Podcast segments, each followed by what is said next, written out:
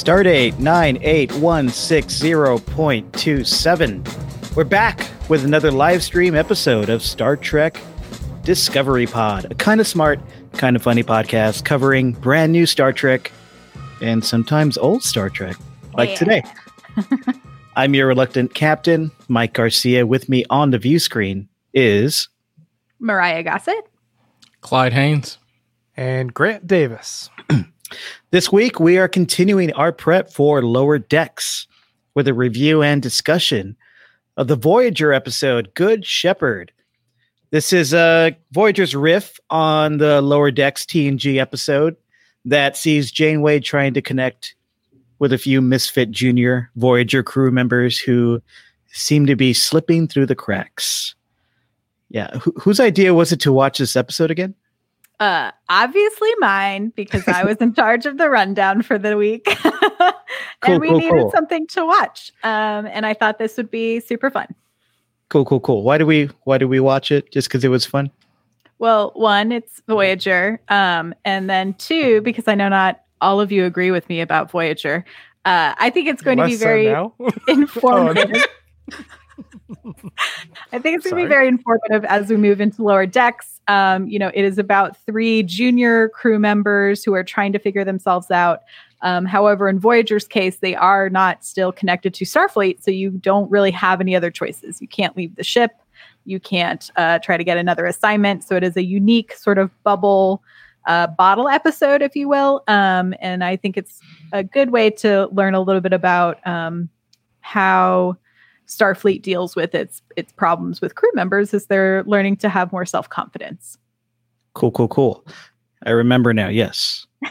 Makes sense. You're We're welcome. also going to chat about some of the virtual Trek Comic Con panels that streamed this week. I think most of them streamed today, right? Earlier today. Mhm. Uh, but before we dive into all that, Grant, could you tell us, could you tell everyone how they can support this little here pod? Uh, yes, I can through patreon.com slash Star Trek pod. Go there and make your per episode pledge. Give us two bucks an episode and you will be admitted into our super exclusive skull and bones crazy creepy cult society That's Red Squad. slack It's you can go Squad. to slack and chat with all of us and fellow trekkie fans about everything trek we also try to do occasional uh, exclusive content just for the patrons. So you want to get in on that action. Um, make sure to go ahead and sign up because we are, in addition to talking about um, some of the old Genesis movies, we just have moved into doing reviews of the Kelvin universe episodes. We just did our first one, in fact, of the 2009 reboot of Star Trek it was a lot of fun. I think we all enjoyed that movie quite a bit. So uh, it's going to be quite a contrast between that discussion and what we're talking about tonight. Um, you guys should check that out. uh, Wait for the hot breaks. yeah, you can um, you can listen to a lot of. Uh, we're going to be doing more of those episodes, but you can listen to our back catalog too. So you should just totally get in on that and support a podcast that's talking about everything that you love about Trek. We review all the TV shows um, every uh, every uh, new show that's coming out, and uh, I think I think we would love to have you guys join us. So once again, that is Patreon.com/slash Star Trek Pod. And you know, it's really exciting. We've been having a great time kind of during the break talking about everything Trek, looking back at a bunch of kind of older shows and episodes that make a lot of sense. But what's really exciting is that very soon we're going to have brand new Trek to talk about. So In I just want to remind you, yes, in two weeks in August, we will start covering Star Trek Lower Decks weekly when the show premieres. Um, you'll be able to watch the live screen stream reviews on Thursday nights um, at 9 p.m. Central on YouTube, and you should subscribe to the pod, subscribe to our YouTube channel, uh, and check us out at StarTrekPod.co, StarTrekPod.co. And if you're watching us live tonight on YouTube, Twitter, Twitch, or Facebook, please participate in that live chat. And if you have a comment or a question you want us to address later on during the pod, just type the word pod in all caps before your comment so we can see it. Okay, before we dive into this Voyager episode, let's talk about the virtual Comic Con. We got a full, we got a few um, cool headlines from Comic Con today. Not not much in the way of release dates uh, for all the shows that we're anticipating, uh, but we did get a new show announcement. of course we did. Rather than give us I- the shows we're waiting I, for. I'm trying to do the count because the Six. Six, right? Okay, because I, I was like during the science panel today, Erin, uh, Dr. Erin, uh, said she was in six writers' room Mhm. rooms doing science consulting. That's so many rooms. Yeah. Uh, what? Disco, Picard, Lower Decks, Strange New Worlds, um, Section 31 maybe? Prodigy. Prodigy, and Prodigy. maybe Section 31. Uh, did we say? Yeah, we said Picard. So yeah, then Section Yeah. Thirty-One. Yeah. Yeah. So the new show that was announced, and I guess they'll announce another one today and a few more the next day. um, the CG animated series Star Trek Prodigy, and it's being developed by Kevin and Dan Hageman, who made Trollhunters and Ninja Go. Ninjago. Ninjago. Yeah. Ninja Go, Okay. Ninjago. Ninjago. and it's uh it's being targeted for a 2021 launch on Nickelodeon. The show apparently revolves around a group of teens who take over an old Starfleet vessel and go on fun adventures. And it's reportedly being made for a younger audience, you know, for the kids. The kids. Get them while they're young. Here's the thing. I'm gonna end up watching this anyway because my kids are gonna end up watching this. So we might as well discuss it. Yeah, why not? I'm- I mean, they're going to be like what 20 minutes? Like all kids shows are like 15, 20 minutes or Yeah, something. we'll do a little 30 minute Probably. pod. Yeah, be little little short treks. I think it's great. I there's never been a Star Trek kids show before, has there? It's always been adult content. I mean, not I mean- adult content. Right. I think the animated, the original animated series played during Saturday morning cartoons. So that was definitely geared more towards kids, but you know, But And the if you- tone is just so deadpan on that show. It's definitely not for kids. I don't think kids enjoyed it. No. no. No, kids definitely did not enjoy that. Um, yeah, I watched the full Trek panel today. It was great. It's about an hour and 20 minutes. And when I saw how deep the lineup was, I was like, I don't know how they're going to accomplish all this in an hour and 20 minutes, but they did a really great job. Um, so it started out with, um, you know, an interview with um, Kurtzman um, and another producer, and I'm blanking, but I will look it up. But they were sort of giving us a little bit of the the behind the scenes of Strange New Worlds, essentially saying at last year's Comic Con they'd already started talking about it. So Mhm. they were well aware that the fandom was into this, and so the writers' room has been assembled. Um, they're still working on it. They do not have a production date set yet, which means we really don't have an idea of when that's going to be uh, coming on. After that, they uh, gave us the graphic for Star Trek Prodigy um, and told us a little bit about that show. And then finally, we went into a table read, um, which is also a fundraiser for the NAACP's Legal Defense and Education Fund, which is great. And tomorrow, um, so during the panel, they only did Act One of the read through, but um, tomorrow on CBS's site, they're going to release the full episode uh, And that was a table read that was Discovery, right? Yeah discovery it was um the part two of the finale from season two So was everybody there? The entire cast? it was um it was Or almost the whole in? cast yeah, the, almost the whole cast zoomed in it was all of the major bridge crew all our like headlining cast except for ash tyler was not uh able to be there and then um but they had um uh michelle paradise doing some of the extra uh characters as well Huh. as uh um the director of the episode nice. Y'all, can you explain something to me? Mhm. What is the appeal of a table read? So normally I'm on that train. I do think it's kind of fun to see um, animated shows do table reads because you don't get to normally see the actors doing it. So I like can see I've, that. I've enjoyed table reads um, that have been going on right now for fundraisers and stuff during COVID.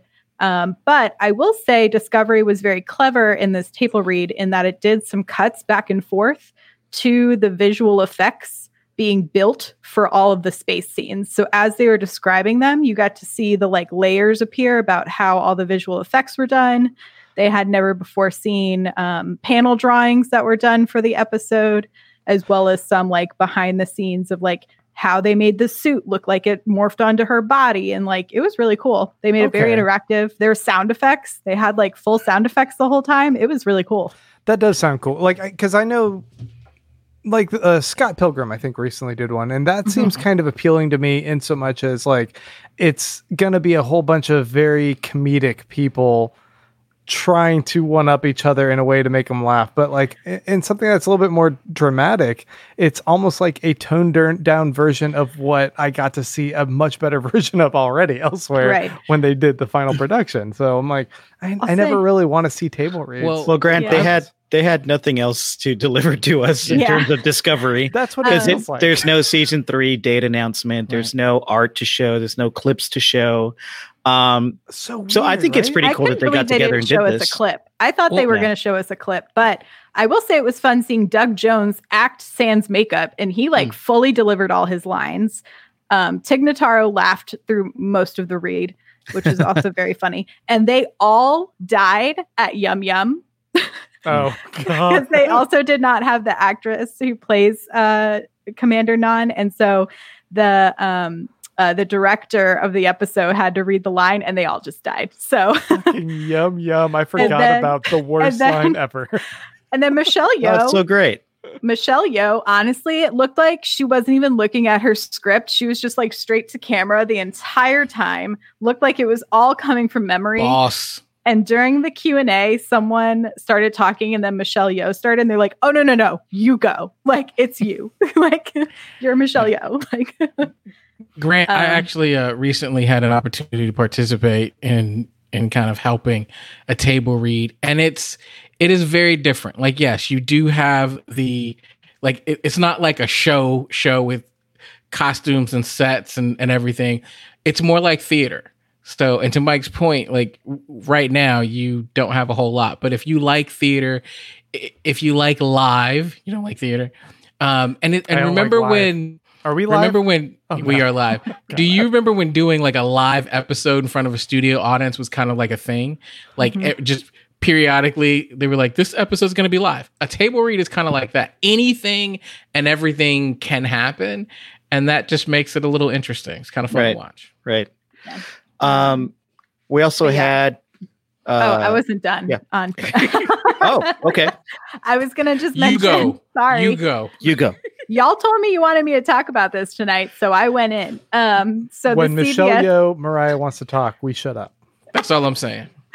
um, so when they were talking about how the rest of the table read will go on CBS tomorrow, um, for so Friday for folks who are listening to this, um, it will be online, and there will be extra scenes that were not in the full episode, as well as some other bonus stuff. So there is a little bit of a draw to go watch the whole thing. Plus, it's a fundraiser, um, so I would definitely check that out. Um, but yeah, as you were saying, Mike, we then moved into lower decks. Lower decks. We saw the uh, the first scene from the premiere episode with uh, Tawny Newsome's Romulan whiskey addled Ensign Beckett. Mariner makes fun of Ensign Brad. Is it Boimler? Played by Boimler, Jack Quaid. Okay. Mhm. When she catches him recording his his own captain's log. This was pretty hilarious. Did you guys get to see this scene? What did you think? Did you guys see it? I, I I mean, I, saw only it. saw the the little snippet in the actual trailer. The so I trailer, didn't see yeah. this. The it was extended version. extended. It, it was really funny. Hmm Yeah, it's it's cute. It's funny. You can definitely feel the personality and I think the tone that they're looking for. Just like when it ended, I was really sad. I was like, oh, I Mhm. want to watch this whole episode. So they definitely pull you in with like a big shock moment right at the top. Um, and then the Q and A with the cast was very funny. I'm assuming for comedic effect, they said y'all can talk about whatever you want, and then they just bleeped out all spoilers, um, which was like you're trying to like read lips for what they're saying, like to Awesome. figure it out. Um, but yeah, it I think it's gonna be really fun and quirky. All the voice actors are hilarious, um, and you can definitely see that this is going to be like a much lighter, light-hearted show for the most part. Yeah, that clip was like packed with jokes. Just this show is going to be really funny, and there were jokes at work. I was laughing out loud, and just like you, Mariah, I didn't want it to end. When it ended, even before that little cliffhanger that they showed us, that I actually got emotionally invested in it, which I didn't think I was going to. I was like, oh, I want to see more, but it's it's uh, premiering August eighth, right? Uh, I think it's August 8th. Yeah. Six. Someday, Six. the Thursday, six. someday in August the 6th. Mhm. And we'll be here uh, to cover it live. So that'll be fun. Uh, we learned very little about Picard season two during the panel, other than the season is currently being written. There's Oh some my God. pre production taking place. Uh, Mariah, I defer to you once again for any highlights about Picard. Yeah, I mean, it was fun because it's like essentially all of the new cast were just like, you know, the the question being like, oh, what got you interested in wanting to be on this? And they're all like, uh, Patrick Stewart, and then Not the Uh, script. It was Patrick Stewart. it was Patrick Stewart, and then Marina uh, Sirtis just kept reading Patrick Stewart for filth, and it was hilarious the entire time. Like anytime people kept complimenting him, she was just like, "You all have to stop. We had finally trained him by the end of TNG to be a humble human. Stop this right now." And they had silly, stupid nicknames um, that they kept coming up for him.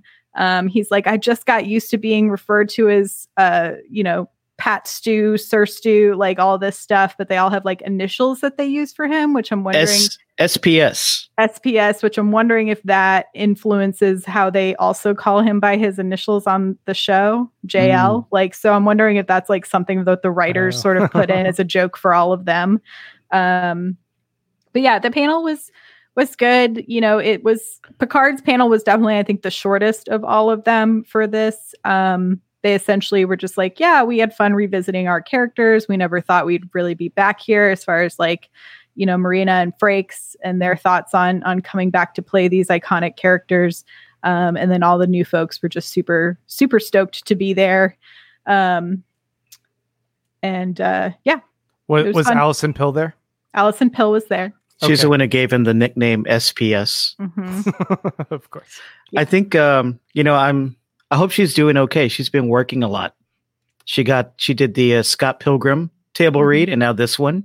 You know, hope she's all I right. mean, We It's know like two you, Zoom you are in calls. love with If- Allison Pill. that's two Zoom calls in comparison to shooting like 10 episode arcs of television. Like, Still, you know, I feel for her. Our hearts go out to Allison. Our hearts go out to Allison go Pill. out. Pill. I okay, mean, well, go ahead. all, no, I was just going to say, of everyone, I think Anthony Rapp and Wilson Cruz are the ones I see on panels all the time, as well Mhm. as Mary Chieffo. Mary Chieffo is on Twitter, like promoting a panel that she's on like every other day. She also, when they were welcoming the cast, uh, greeted in Klingon, and everyone went crazy. Oh man, she dives into it, doesn't she? Mhm. That's great.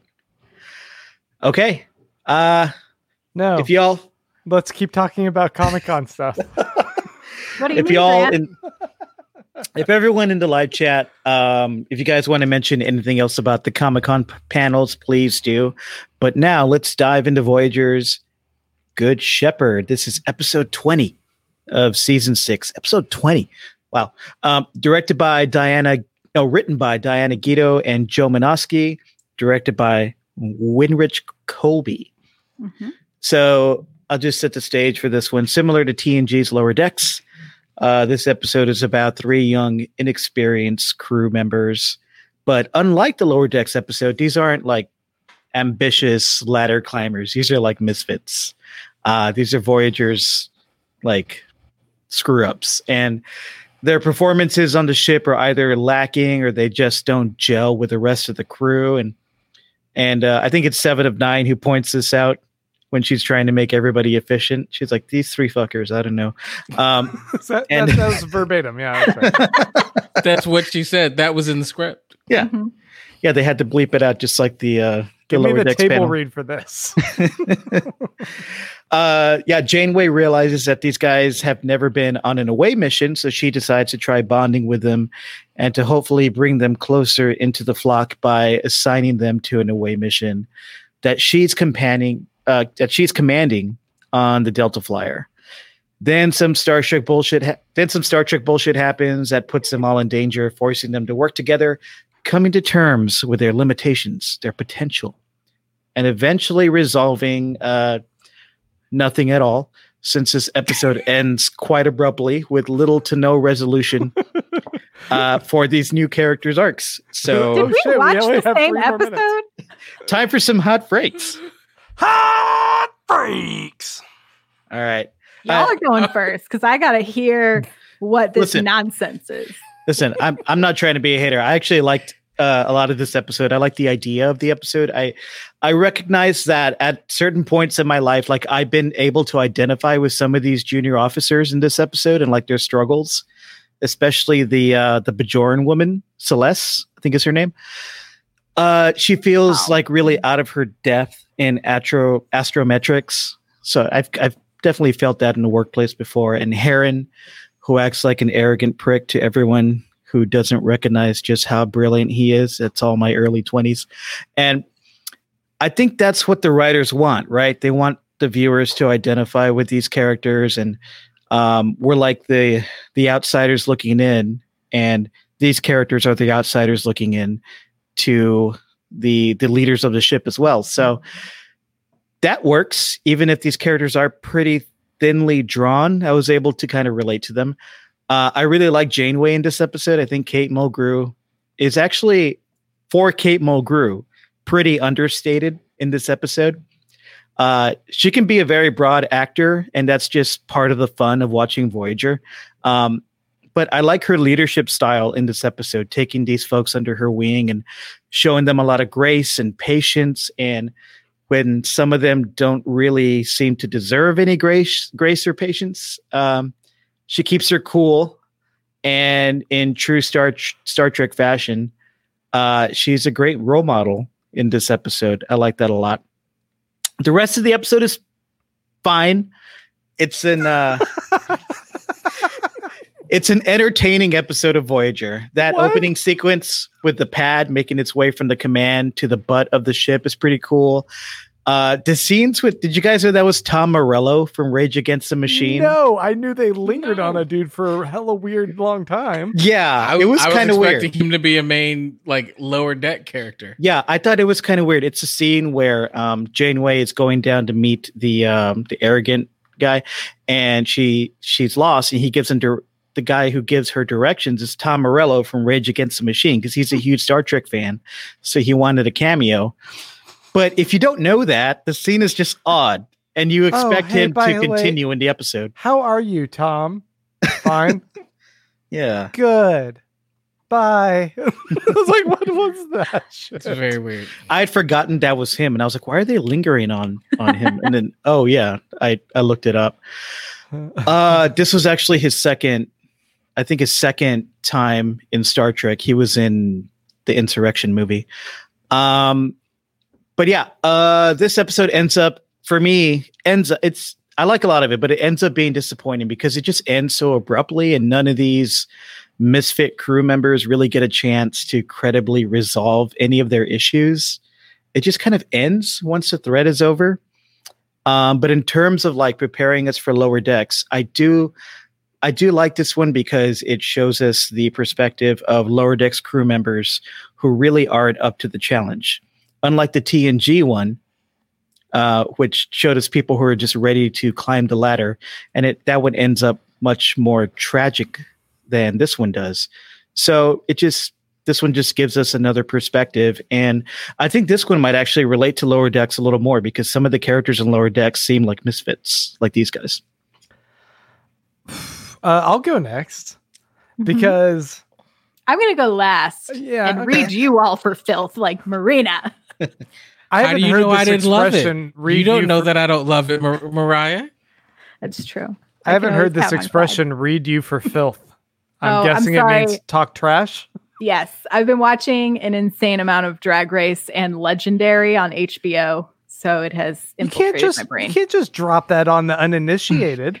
I feel very Mariah, you're the only Gen Z I am a millennial. representative here. Thank you. You're the only Gen Y, Z, Q. I was born in the 80s. Okay, All right, let's. Uh, let's go. What's your hot freak? Here's, Tell me how much you hated it. It's fine. As Clive strokes his gray When- beard. I've when I've been apprehensive about watching old Star Trek shows, I've had it in my mind that they would come across as budget and corny a la Hercules or Xena or what was the um Babylon Five or I am devastated right now that Um, you just made fun of Hercules and Xena. oh yeah, let me keep going. Um, Stargate, SG. I don't Hey, know any of hey, those hey, Stargate Hey, hey, hey, hey, hey. hey. Who else can Hey, I too far, here? too far. Um, anyway, this Cleopatra episode, 25 25. This episode lives up to all of my fears of what a corny ass episode with a budget background and and acting that is it seems like no one cared. It seems like no one cared about this episode and they were all phoning in their lines and the the three people who should have cared are all so uncharismatic. I don't know if it's written that way or those actors were just bottom of the barrel whatever they picked but I don't like those characters. I'm not rooting for any of those three to to to overcome their their deficiencies, I guess, in that regard. And I don't know, I just was underwhelmed throughout this episode. It is it, it just was a, a completely different episode than what we watched with the TNG one with the lower decks. Like that one, I felt I felt risk. I felt um, this interesting dynamic and this kind of split screen between the the world of these people versus the the other people and uh, the people in the command, I guess, up top. I don't know. I I was pretty underwhelmed by this whole episode. All right, Hot I- I'll say that's a good hot freak, Grant. Actually, um, and I'm probably not going to disagree with some of what you said, except for that diatribe nonsense about Stargate. Um, I just that- never really watched Stargate, so to be fair, I might be. I have the talking- box set if you want to borrow it. I- No. I- right. Um, too. so, so here's the thing that I keep trying to figure out: what are we doing? Right. So you've got three people who have seen copious amounts of Trek. and then we've got one person who's seen very little. Okay, and we keep picking episodes that don't highlight the best of the catalog Hey, we saw Far Beyond the Stars. which was great, a Yeah. great one.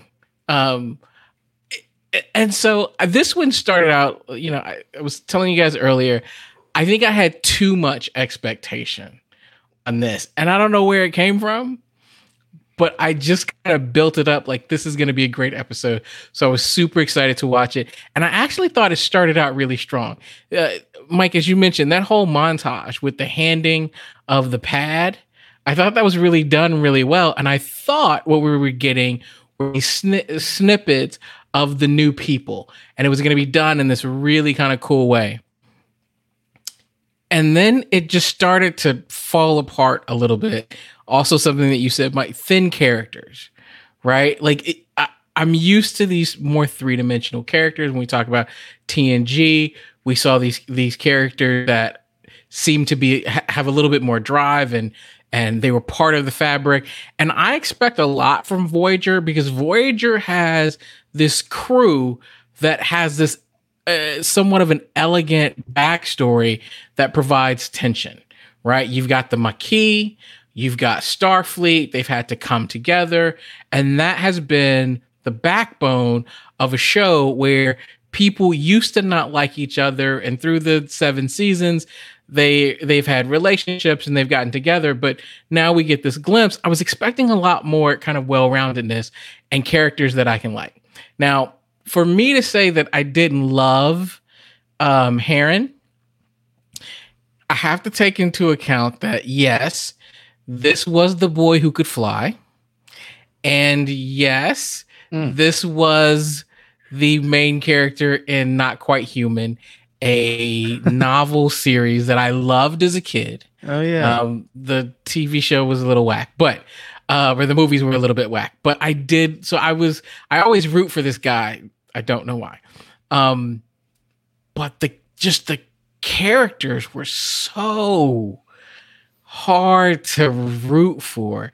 Um, I think the best thing about this was I was rooting for Janeway as this coach, and this idea that Janeway was going to be the coach that very few other captains have been. She was going to be hands on, was exciting to me in the beginning. Um, but it just at some point you go, man, how did these how did these three end up on the ship? And can you drop them off somewhere? Maybe I, I actually started thinking, could you reassign them? Maybe they should be reassigned. Clyde, can I Yes. follow up on that real quick? Because here's what Sure. I don't understand. This is was, was this the fifth or sixth season? The six. Second Six. to the last. This six. is the sixth season, and it took Janeway until this long to identify people who have been stranded on this ship. Like, how much time has passed between those seasons that she's neglected these people who are flailing in their jobs and feeling like listless and hopeless? I mean, to be fair, that to be fair, that was the episode was somewhat credible in setting that up by having Seven of Nine point that out because Seven of Nine has been established as a character who points out every single I am an inefficiency- product manager. Yeah. to a fault. so yeah, that, I mean that was credible to me as a as a Star Trek fan. I I don't know. I I- it just seemed kind of weird to me. And one of the biggest problems I had, m- my handicap is I don't know the with the the exception of Janeway, Kate Mulgrew. I don't know any of this other cast. I don't know who was a main character and who was supposed to be one of these like lower them. underlings. So all these Yeah. people talking, I was like, I don't know who that is. Is that supposed to be one of these lower deck people? Yeah, No, I do want to guess not. But they seem like they're new to the show. I do want to address the idea that we ha- maybe haven't given Grant, who's new to Trek, the best old episodes Yeah. to watch. But the reason, um, obviously, we've been p- picking these episodes is because they relate to what's going on in the franchise now. Mhm. Um, you know, with what have, what have you seen? You've seen Lower Decks. You've seen this. This was my first Voyager episode. I don't yeah. know this. I gotta make you a Voyager list, but Yeah. I haven't had my hot take yet. Well, I'm and I've got, it. I, I got hold up. I'm, I wasn't actually right. done. Everybody jumped in. I will say, um, there were a couple moments that I did think shine, um, and one of my favorites was really this this idea where Celeste said, "I'm not a part of Voyager. I just live there," Mhm. and that was this moment was like, "Wow, we should really jump in and explore this more." This idea that do you not fit in like you know this is a place where you live and you can't like to the point you're in the delta quadrant so you can't just like leave I, I thought that there was an opportunity to pull on that a little bit more but i love that line because if you do feel like an outsider and i thought you know the other thing was her character had this this uh, imposter s- syndrome that I think we all deal with at a time. And so that was the character that was like, wow, there's so much there that you can you can actually mine for gold at an opportunity if Harren wasn't so distracting to the point where you're like, you've been on this ship for six years and you're still a jackass, like to the captain constantly.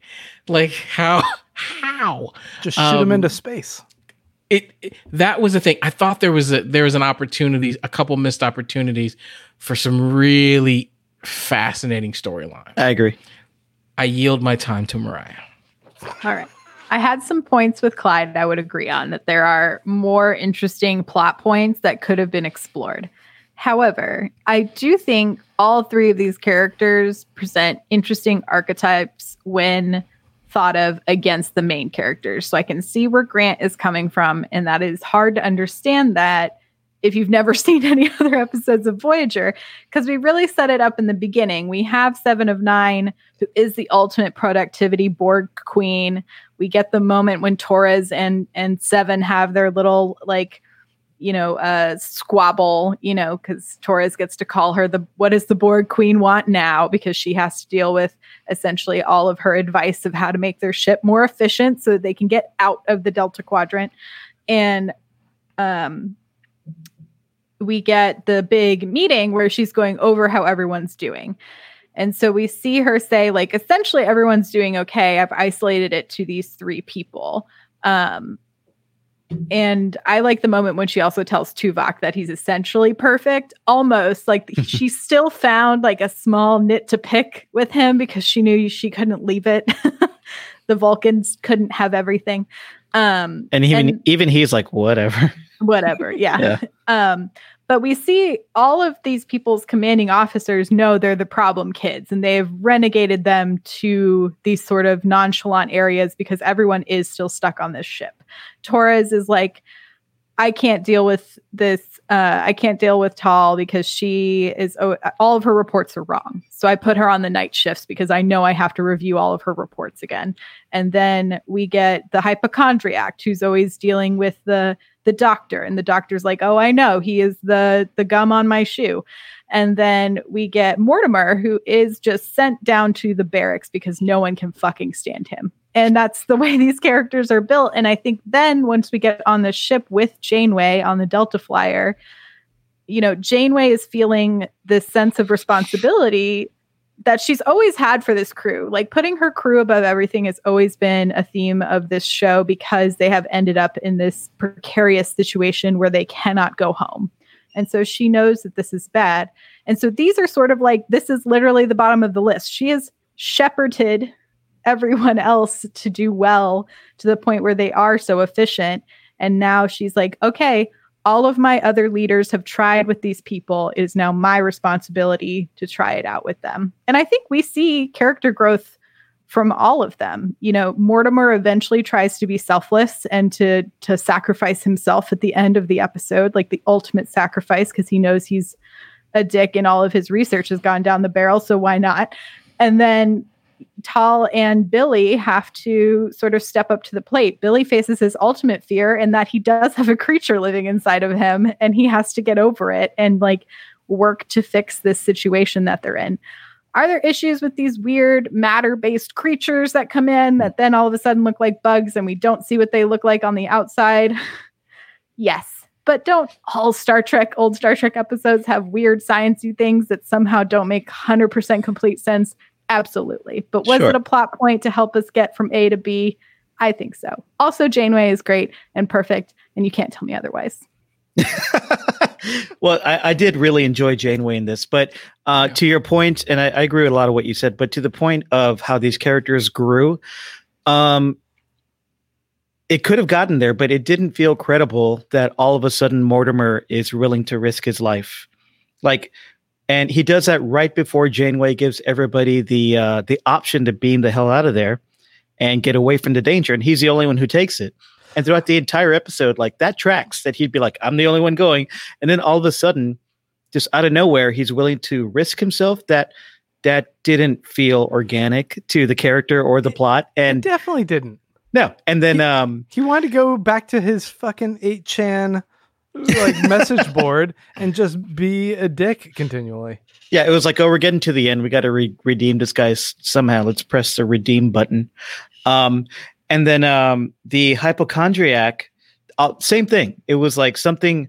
Um, a, a third party came in and changed him. He didn't really have his own growth, you know. And the third party was a little alien worm. Okay, and then um, the the one that was really compelling was Celeste, the Bajoran. I really like the idea that she she gets it. She gets that she has to study harder than everybody else because maybe she's not up to snuff as everyone else. She is a credible, average person who is smart, but is not this problem solving genius like everyone else on the ship. And she's realizing that. And um, as some of the characters said earlier, some of the um, main characters on the show, hey, sometimes people in Starfleet and on ships, they wash out. And maybe a couple of these are washouts, but they can't be because we're trapped away. Um, we're trapped in a Delta Quadrant and we're the only Starfleet personnel out here. So they have to stay on the ship. They've been on here for six years.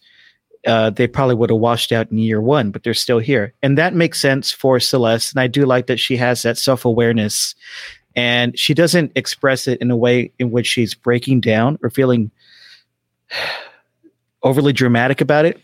She's just really upfront with herself and and with Janeway about who she is. I thought that was a pretty particularly strong moment uh, in this episode. Um, but and then Janeway says, "Well, maybe there's another um, position for you on the ship." everybody has talents. We'll figure yours out. And then that doesn't go anywhere. Celeste is just like, maybe I can be a waitress. I don't know. And that's kind of a joke. And then it you don't leave this this episode thinking Celeste is going to find her way, which I I found uh, very underwhelming. And with the other two, yeah, I, it, it it just doesn't feel earned or organic. And then the end, it just ends, and then we have this really goofy wrap wrap up that feels like overly written with Janeway talking to Chakotay about you know the good shepherd metaphor again. But um again Mike, lo- lots of good stuff in this episode but just really the ending felt rushed. Mike didn't it feel a little bit insulting to for her to be like, "Oh, I guess I could just be a waitress." And I was just thinking, "Yeah, no, you can't." right? You do like, how dare you try and be like, "Oh, at least I could do this skillless job." Like, no, you don't even seem to have the skill to be personable with people like it takes. Like, don't devalue someone else's job just because you are having a a crisis moment with what you're doing especially when yep. you have someone you have the captain sitting there being encouraging to you. I don't know. I, I i was a little bit i was less sympathetic in that moment because it was in a crisis that she mm. also decided to have this kind of breakdown. And i was just like man poor janeway. She got like like oh we're dealing with whatever weirdness is going on out here. And now i also have to like just take a break and like hold your hand because i made my own pet and decided to take some untrained people who i knew were problems out, out here. Well grant i think part of the thing that i was struggling with uh, aligned with what you're saying is that this isn't just like a training ship. This isn't just like oh, we're far from home. Like this is a big deal. And so at this point, I guess my assumption about Voyager, and I think we see this with the the command staff, the senior staff, is that everybody's motivated around this one common goal: getting home. Right. So everybody has a part to play. There there isn't a relief team coming to relieve you, right? There's there's none of that. So I definitely say, didn't really know that. yes. But so for Celeste to be like, "Oh, I just can't do anything." No, man, you have a part to play in getting us home. So, you know, pick yourself up, buckle up your chin strap and let's go. Because everybody has to pull their own weight. And so I guess that was the thing that I didn't see from all three of them is it it almost felt like they were passengers and not going like, "Hey, it, I got to do everything I got to do to get home, to get on yep. to the rest of my life. They, it was just like I'm just trying to wait, wait it out.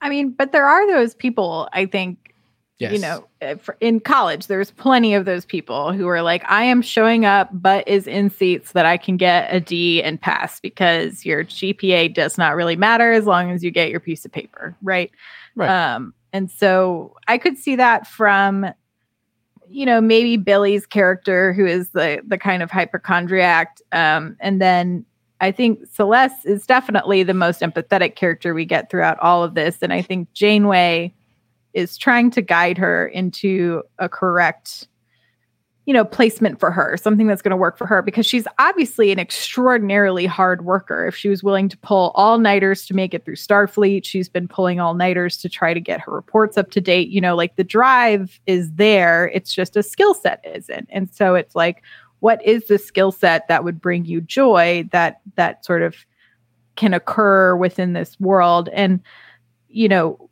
while we all sort of disagree on these character arcs and is it the strongest episode of voyager? Absolutely not but um i do think we get to see janeway's leadership style a little bit differently from a lot of other episodes. Usually it's that overly brave overly um sort of leap before you think about it in some aspects. You know she sort of has Chakotay to sort of bounce back and forth with. He's a little bit more of uh, someone who wants to think through options rather than be too um, trigger happy. And and I think Janeway in this moment and in this episode, we really get to see her try to show the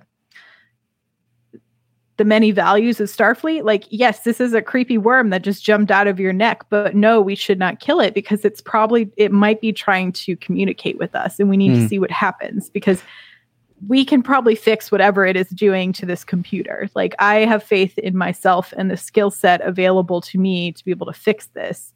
And so she can clearly see everyone's talents. It's just trying to like whether it's fix your bad personality or get you over your fear. You know, it's like we had the three options, right? It's someone who's hardworking without the skills, someone with the skill set who's not hardworking, and then someone who is so uh, frightened by everything that they're incapacitated to, to come to potential. And so, even if the characters don't come to like a great ending at the end of this episode, I think we're able to walk away with these lessons of like, don't let fear hold you back. Don't let you know, getting the bad grade hold you back. Don't let not having friends hold you back. You know, these are the three things we're trying to sort of pass on to the audience.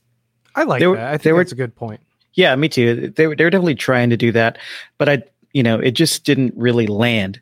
Uh, and you forgot about the the fourth crew member who wasn't doing a good job because he was too busy raging against the machine. Uh, I mean, with I, his friends. he's doing a, he's doing I'm a good job of I raging. he's doing a great job of raging. they rally around your family with a pocket full of Puns. photons.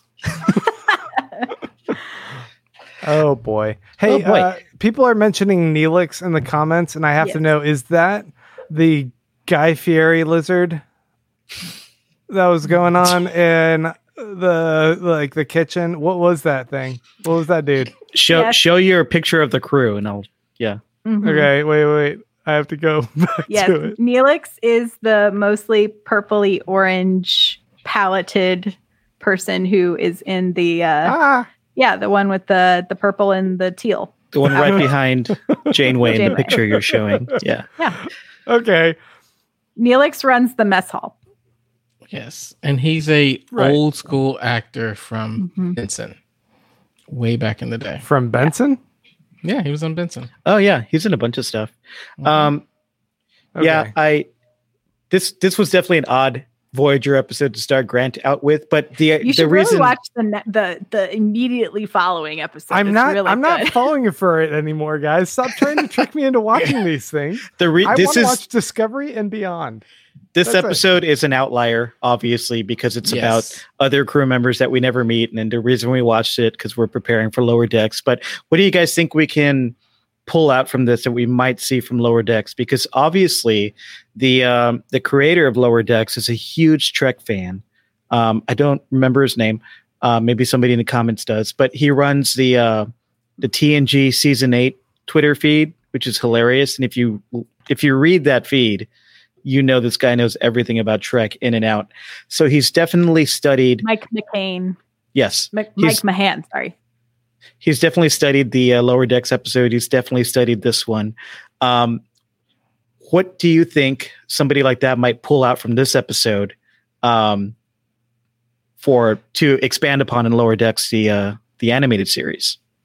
Well, I, would say there's this interesting um, dichotomy between the kind of the super duper senior staff and this and it's it's not even kind of the next like the next elite junior officers we're looking at kind of like the i don't want to say the bottom of the barrel but maybe the middle of the road and there is this everyday kind of life that we'll get a chance to look at. And it's going to be funnier and more comical because they're not so focused on becoming the next captains, right? Like they're going to, I think what we see is as this group that has their idiosyncrasies and they're kind of going through and they're not necessarily focused on, you know, how do I rise to the top? I think that's what we're going to see in lower decks. Mm-hmm. Yeah, I think even just from the clip we we saw today, you can see, you know, Tawny Newsome's character is the one who's maybe a little bit more more freewheeling. Even in the previews, you know, we see her sort of messing with the shield as it goes up and down on the um on Blast Shield. Blast shield. Um, you know, I think these are probably more carefree characters. You know, I think we get these archetypes in older Trek. And so I think we'll see some of these personality traits. Like, I hope we get someone who's the hypochondriac because I think it's really funny, especially when you consider like all the space diseases that could be out there. Um, and then you have the Jack Quaid character who obviously wants to move forward and, and has these ideals of becoming a captain, but probably has some major character flaws that are going to stop him from doing that. Or maybe he's the one who has to stay up all night and doesn't do very well on aptitude. Um, yeah, I think it's going to be really fun to see how they pull some of these. Ref- I also think there's going to be a lot of Easter eggs. I think the mm-hmm. the Trekkies mm-hmm. going into this are going to get a lot of Easter eggs that are going to be really fun. And then the plot lines, I think, are going to be much easier for non Trekkies to to jump into. I think so too. Uh, Chupi has a great comment here uh, on this episode. Billy and Celeste seemed like real lean on each other buddies. And I think you'll see that kind of relationship among the main characters. I did like their relationship where she yeah, could like call him in the middle come. of the night. Yeah from under the great. blanket. yeah. Yeah. It, I think it was also interesting that normally when we see something like that, we're we're about to watch like a romantic situation. And what we mm-hmm. got was just real friendship. And I'm hoping that we get more of that on lower decks too. That it's not necessarily always about kind of the romantic interest, but we're seeing f- like genuine friendship over the course of of the the, the series. I, I definitely think that when we think of Star Trek, when I think of Star Trek, I should not make that generalization. I I think of the adventure of being in space, of of getting into battles and, and negotiating crazy trade deals or stumbling upon something strange and crazy and wonderful.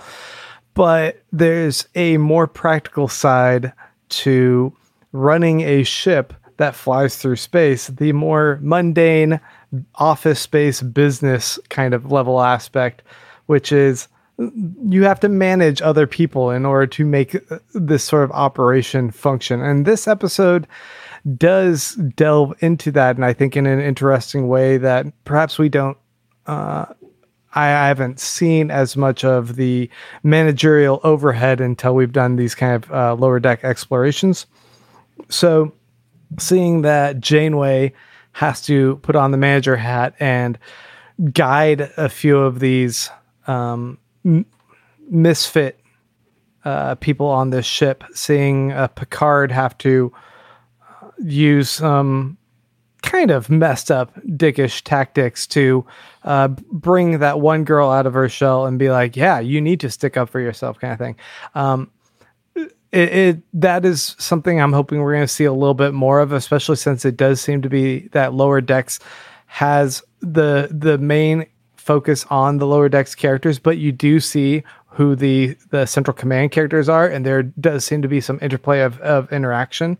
So I'm hoping it'll be like this kind of guidance, the, this this grooming of of seeing your potential and trying to help move you in that direction for people, or if you're a little bit more lost, like the characters in this episode, trying to either elicit the best qualities in you or steer you in a new direction that you need to, to go in.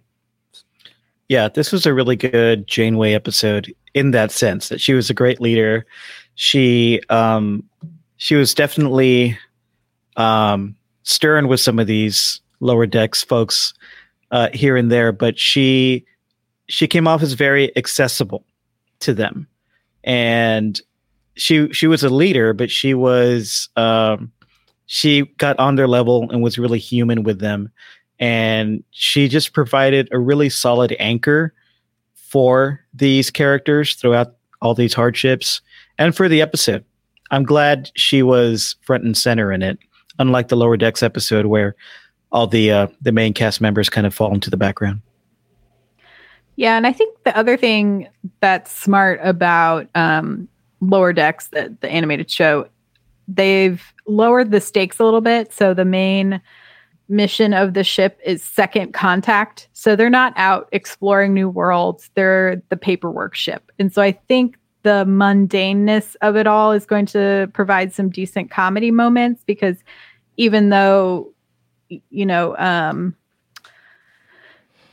even though Mortimer was the least likable character, I think the the few sort of comical moments we had in this episode came from him because we already don't like him. So when he gets the plasma to the face because our because Billy isn't paying attention, you know, like that's funny. um, we see him being so arrogant about his calculations when when Tom Paris looks at his computer and uh, and and Tom is do, is reading the same gibberish we're all reading um, if you're not a mathematician and and so i like that there were those small moments because when you have an unlikable arrogant character i think it's easier to sort of weave in some humor when you're when you're having interactions with the more likable characters We have a question from Marge. Uh, do you think Janeway was arrogant in her in her determination to be the shepherd? I mean, I think it's not as arrogant because it's so much farther removed from this like from reverence of of a biblical sense if if that makes any sense right? Like right now if you were like i'm going to be a good shepherd there's still a lot of ties to i don't know what i'm trying to say here. Essentially religion doesn't really exist anymore in this world and so i think using it as like fables becomes easier uh to explain rather than it being like i'm going to be jesus it's more like i'm going to use this as an example to Well, get it was across more like story. tending a herd of, of sheep, right? Right. Like the that kind of shepherd. And yes I mean, I, I think that's it's good to kind of examine like, hey, your your leadership, the buck stops with you. It, it's interesting as well in how this parallels the um the TNG episode in that like I felt Riker was kind of doing a little bit more of of interaction and engagement with people than i, I felt Picard was, except for that one girl where he like he makes her feel uncomfortable until she has to defend herself. Um, it, it, so you know, seeing the actual captain step in, I don't know. This is the only the second thing I've seen Kate Mulgrew do. I remember uh, loving her in Orange Is the New Black as Red, and I was like, oh, okay, that was an accent. but uh, I, I, um, yeah, I, I thought she is a very commanding presence, and there's something kind of reassuring about her. I, I don't know if I was sold completely on a lot of her in this episode, but I wasn't sold on pretty much everyone in this episode. Um, uh, but I, I like I like her trying to help these people.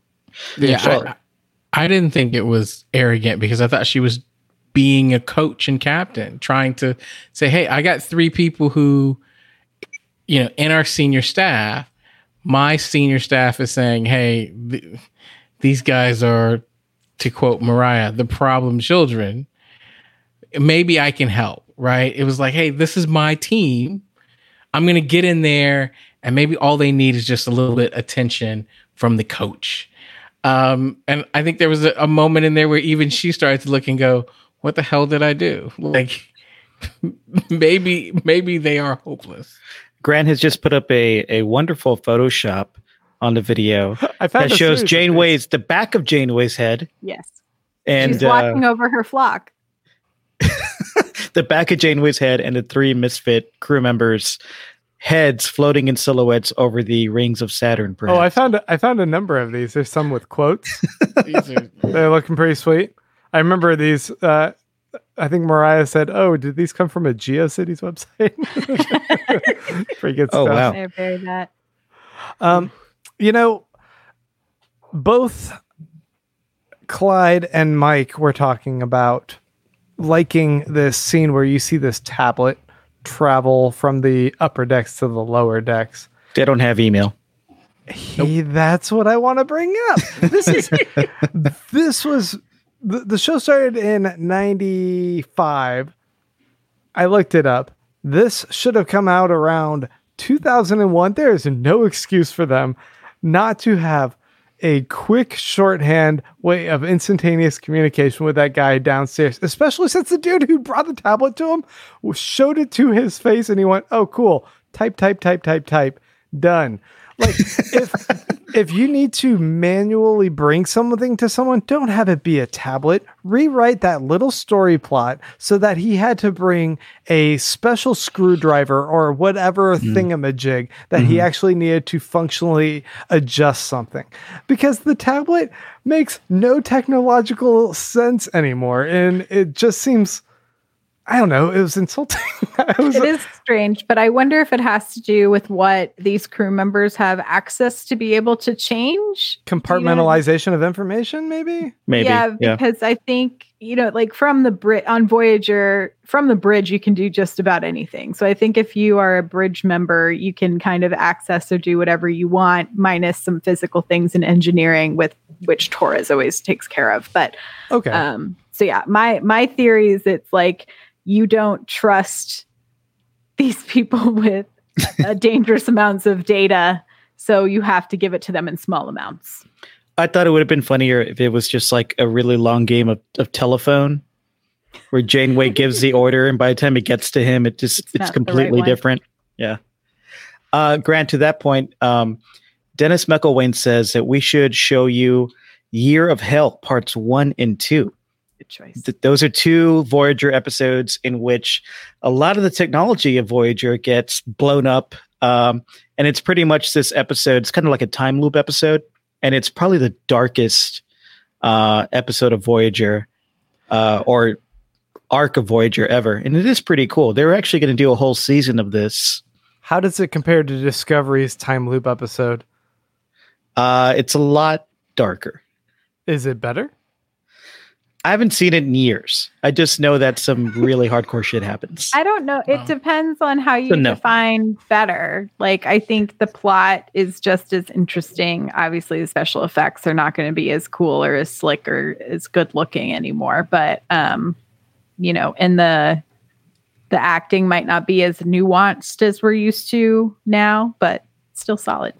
Um, I uh, I define better objectively. Like everyone just has a universal this is better about all shows, and they know Voyager's just. Well, I'm for kidding, nostalgia purposes. But you like, guys, you guys did decide that this would be my first Voyager episode. I didn't realize it was going to be your first Voyager, or else I would have done some deeper digging to find an episode that could somehow connect to lower decks from Voyager. all of these have been my firsts. You guys have have tricked me into watching all of the shows. I I'm anticipating you guys are going to somehow make me watch this Enterprise show. So Um, and the No, only thing I know about no, that we is won't. it has the best theme song ever. Don't do it. It's been a long Yes. time getting from there. You paused way too long. I was like, "Are you not going to do it?" it I was hoping. I was I like, almost didn't do it. Maybe. But it is true. We we got you to watch one of the best episodes of Star Trek ever, Far Beyond the Stars. That is objectively great. Yes. But it's Um, weird because it's an outlier episode, isn't it? It, it is. Yeah. It is. Okay, Um, all of these are. yeah. Well, you basically have been watching Outliers based on the themes that the world today has presented to us. Because we're in a strange year, Grant. Was was the um the Geordi and Worf one? Was that called the other? Was that one an Uh, The outlier, Enemy. or is that a little bit more? The enemy that was that The was Enemy? more in line with TNG. Yeah. I think we should. So, um, I could. Oh man, there's so many good holodeck episodes on Voyager. Ooh, and a This is- big plot no. point on lower decks is apparently going to be the holodeck is like a big thing it was like the only spoiler they sort of let pass the the bleeps today on that Hmm. panel so i'm thinking we That's should cool. watch the voyager two-parter where there are the nazi aliens on the holodeck oh, I saw that episode of Sliders. Hey, Grant, I've got a box set called The Captain's Log, and it's like the best episodes or the favorite episodes for each one of the original, like four or five captains. So it's got Kirk, uh, Picard, Janeway, and Sisko, Mhm. um, and Archer. So uh, if you ever want to kind of check out a box set, you check them out. I got One question: What is a box set? Just a set of boxes that you uh, It's, put your it's a trash in. on a set of DVDs, man. honest truth, I don't own a DVD player. I don't have one. I have Man. nothing. I can only watch stuff that's digital now. I you don't have a PlayStation? No, I Mm. lent it to someone and they never gave it back. Oh, sorry. Uh, I'll take it back next week. Someone. I see it right there in the background. In fact, No, you see nothing. These are never mind. Oh, man. All right. Yeah, Well, do- we. do, uh, ho- do we ho- want to watch holodecks next week? Oh yeah, we haven't picked uh, what we're doing next week. Oh Have no! Let's just let's talk. You know, there's another TNG episode. Uh, there's another. Voyager episode that is kind of a lower decks episode. It's one where Tuvok is training a bunch of like shitty cadets. Oh yeah. Well, there's also a good uh, Jeri Ryan episode where she is teaching all the new little uh, Borg, Baby Borg. little baby Borgs. Yeah. and they have scheduled fun. That's a good one. Um, all right. So we're not sure what we're going to do next week. Tell us in the we'll comments. What do you think? Yeah, tell us in the comments. Oh, Home Chicky says we should watch Best Best of Both Worlds. That might be a good one to watch when Picard comes back. Mhm. Hmm. That's a really really good one. Kern also said we should watch Th- Threshold for laughs. Targeting me? I'm not really sure what that means. But what is- wow. Do you guys remember Threshold? Mm-mm. Objectively, the worst episode of 90s Star Trek ever. Let's watch that one. no, don't quit putting me through this. It's really funny. Okay, we'll decide off camera uh, or now off pod what to what to do next week. But we are looking forward to Lower Decks. That's why we watched these two episodes, and I do think that they are going to inform what's coming uh, Sorry, from I just TNG. looked up the screenshot of Threshold, and I only had to see one image to know what it was. yeah, yeah, yeah, yeah. You got me curious. Mm-hmm. hmm when Tom Paris becomes a daddy, but not in the way he Oh, thought he would. No, no, no, no, no. okay, we're getting to the end of the episode. I guess we'll wrap it up. Thank you so much for joining the pod this week, everybody. Remember, uh, you can find us live on YouTube every Thursday talking Trek. And of course, we'll be covering Lower Decks starting in August. Go to StarTrekPod.co to subscribe and to subscribe to our YouTube channel.